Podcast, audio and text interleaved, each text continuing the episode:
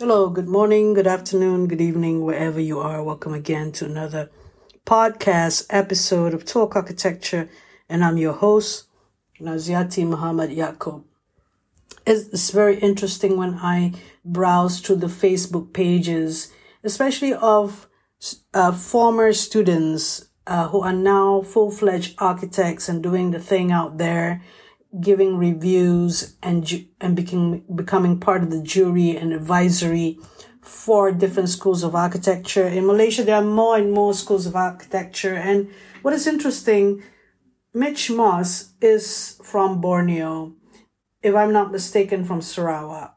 And um, he posted seven hours ago on his Facebook page the title Concept, Context, and Content. Okay, I would like to um, read some of the passages in his post. And basically, this is uh, what had transpired recently for him. Last Tuesday, as an advisory panel, I, which is Mitch Moss, had the opportunity to review the works of the Masters of Architecture students from UNIMAS, U-N-I-M-A-S. I believe that is from Sarawak. With the review, by the end of the semester, I have seen not only the works of students from the UITM Kota Samarahan, but also from UTS and UNIMAS. Apart from that, as a critique panel, I also had the opportunity to hear presentations of students from Indonesia, Singapore, and Thailand in the Four Nations Live Design Discourse, LDD, so there are photographs of um, Mitch and many others in this event uh, in his pose. Okay. Um, excuse me. in the Four Nations LDD, which includes Malaysia as well, it was interesting to hear different point of views of the sites in Kuching, Sarawak, from students and architects outside of Kuching with a series of in-depth analysis and urban design presentations. It was exciting to hear presentations with great energy and enthusiasm, particularly the ones with distinct Thai and Indonesian accents. At a time when I attended and participated in all the sessions, the question of Malaysian identity in architecture resurfaced in a local newspaper a few months ago. The article was shared and commented by many, especially those in the architectural fraternity. And me, as uh, the host of Talk Architecture, I also presented an episode on that, commented on that uh, said article in the local newspaper. So Mitch Moss uh, continued that it reminded him of one of the essays that he had read many years ago. That year, he applied to do architecture at University of Malaya. And to cut the story short, um, he was handed a copy of Professor Ezrin Arbi's writing an essay entitled Ke Arah Seni Bina Beridentiti Malaysia, which is a um, translated as um, towards an architect, uh, Malaysian architecture identity which is a, a premier sort of a lecture at University of Malaya. So that was his first introduction to the issue of Malaysian identity. Uh, I have mentioned about 1984 during my time when I was a student that I had encountered such thing. And in any presentation or critique session, uh, Mitch Moss says that most of the time, if not all the time, we do not discuss the question of identity as digital media has been widely used in the design process, form has become the predetermined factor in many architectural design. This is kind of interesting that I was just also reading about uh, how the, the, the country insisted on using artificial intelligence in uh, um, education in, uh, in, in universities so I was imagining the use of AI to be integrated into the architecture design process. And, and I was asking uh, one lecturer about this. Is computational design equal to architectural design? And she quickly said no. So how? How are you going to have AI in architecture design process from the beginning? It's all about forms, isn't it? Okay, anyway, back to what uh, Mitch Moss is saying. So architecture, this is important. What he says, architecture becomes the production of images instead of the production of knowledge. As a result, architecture is perceived as a knowledge of form rather than a form of knowledge. okay. the one with the production of images is what's happening, isn't it? When you talk about AI integrated into architecture design. Thus, in any presentation or critique sessions, I would usually prefer to hear the first three points of the three C's, which is the title of his post, concept, context, and content. So, okay, uh, there are a couple more um, uh, paragraphs in which Mitch further says uh, other things, but um, which are good points. But I will want to stop here, but and talk about this concept, content, and context. Three C's. Of all those three words, concept we know, yeah, concept is the concept of a chair, the concept of a door, the concept of a um, a roof, the concept of a table, the concept of a space, the concept of um, an elderly housing, or the concept of a museum, the concept. Could be different concept. A would do, uh, Zaha Hadid would do this concept, um, um, and um, Frank Gehry would do another concept, or a Malaysian architect would do a different concept, and so on. So are you expecting the Malaysian architect to do a Malaysian identity? I, I don't know about this, right? Concept. Because concept is like your representation of that building type or that design problem. So like, I mean, co- concept is something that is very general or uh, something to describe many things. And then you're talking about content. Content is to do with uh, what is to be said, what is the story. And he did mention about that uh, later, which I would like, I would talk about that later. I would quote what he said, what Mitch Moss said. But then is, I'm going back to content. And content is basically that um, something substantial is going on and not just form making. So content is quite general as well. But out of those three C's, I'm looking at context. And context is what it's all about. And the problem with context now, uh, when I was studying architecture before, I thought, or I was believed to believe, that context is about site context, it's about the physical, environmental surroundings. But I've had a conversation about this before, referring to Kevin Mark Low's uh, small projects, that context to do with people as well. And so this is something that is all what is all about. It's about people meeting with other people, uh, exchange of ideas, um, you know, the meaning of life, um, and to do with a lot of things that is more memorable than the architecture itself. So I'm now going to talk about, before I go into that deeper, I'm going to just read a quote from what he said here to give credit to what Mitch has written. Nationalism and national identity were famously explored by Benedict Anderson in his work Imagined Communities, published in the early 1980s. It was in the same era as well that the movement of national identity in architecture emerged in Malaysia. Yes, I was mentioning about 1984, right? The question and importance of identity, however, was already highlighted by Ibn Khaldun in the Muqaddimah in 1377, many centuries ago. Okay, I haven't read Ibn Khaldun, neither have I read Benedict Anderson, uh, to be honest. Okay, he described the importance of collective identity or group solidarity in the formation of a nation. Without it, there's no civilization. Well, if 1377, I forgot what era that was in Islamic or Muslim architecture.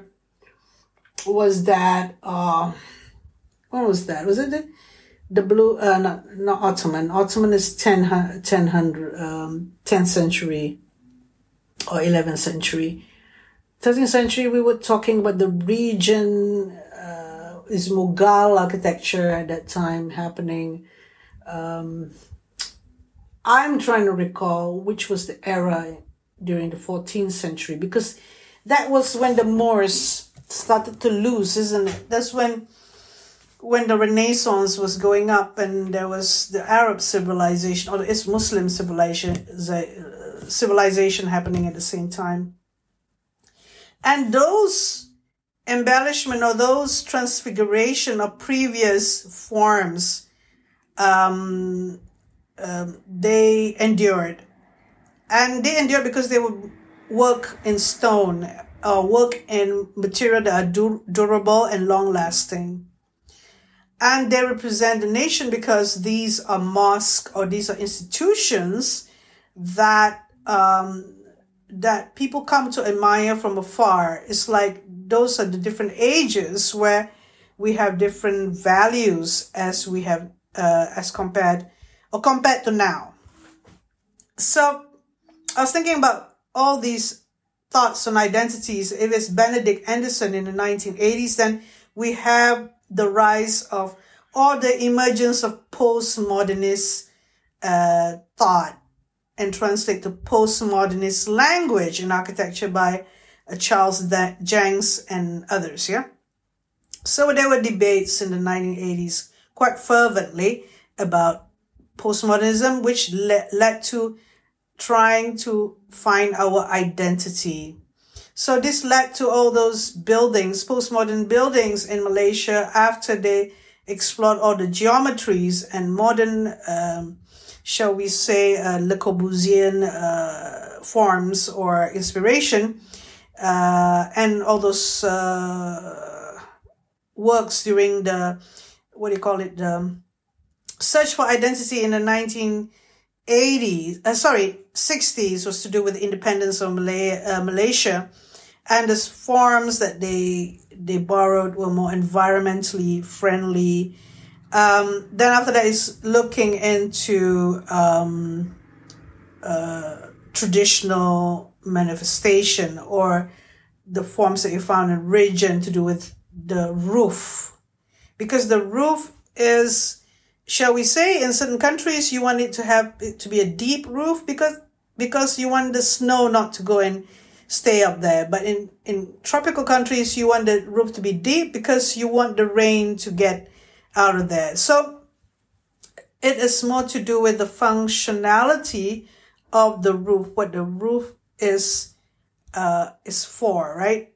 So so that was what happened in Malaysia where there was a lot of thinking about the roof and then you have Jimmy Lim with Kampung and the architecture, the timber architecture that he employed, uh, many of his bungalows, uh, he, the, the use of brickwork as well with timber and the use of the bracket system, which is a traditional uh, system that he embellished in his uh, modern architecture. So we have a lot of these uh, search for modern architecture through materiality to construction, through the sense, the sensibilities of using a touch and smell and taste, you know, in terms of um, resort architecture or designing bungalows and villas as such. We have that in uh, abundance.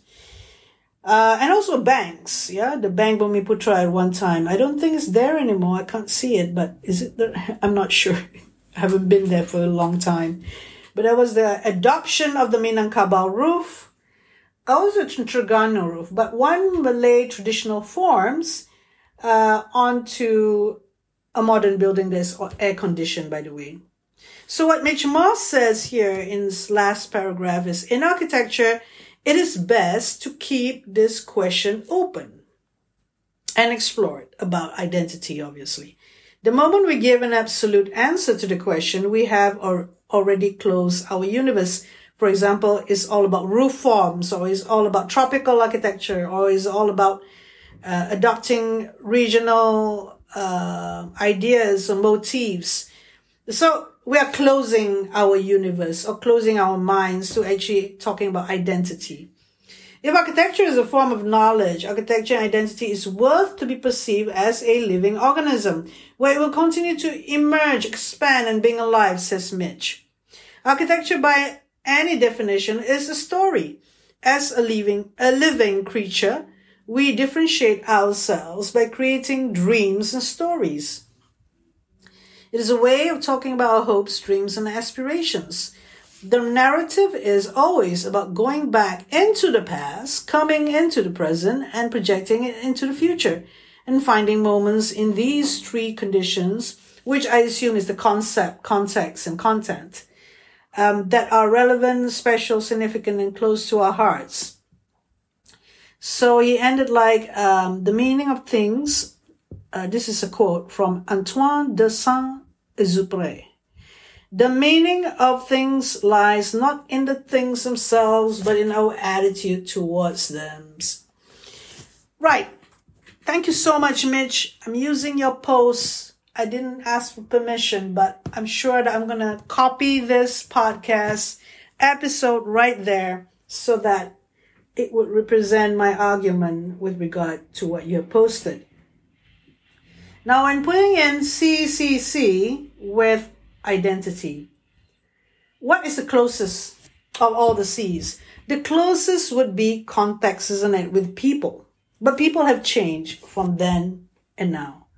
So when you talk about the past, what lessons have we learned from the past? Says your mental health guru, so that you will learn those lessons. Well, definitely we were to look at um, the book by um, I think it's called The Malay Traditional House by Lim Jee Yuan. We can see all the principles of Malay architecture that we can learn, but that's in a small scale, in a habitat or a small dwelling. But all architecture are dwellings, by the way. So they're complex nature and they, they need to be broken down somehow.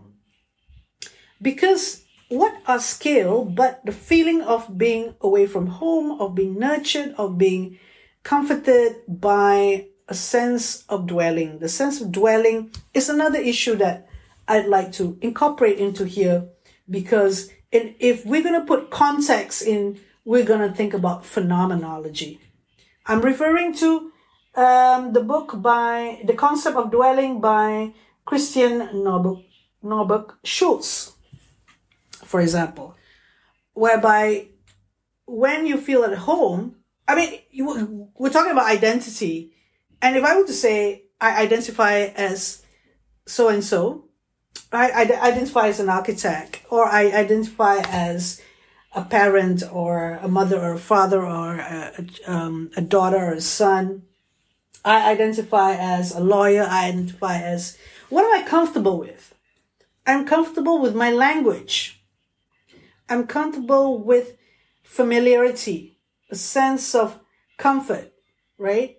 So if I want to do a museum, a war museum, like what Libeskind did in Manchester, I want to have a narrative that is going to take me into a place where it is skewered, it is dark, it is reflecting on the past, it is mourning, it is grieving. I don't feel comfortable in that.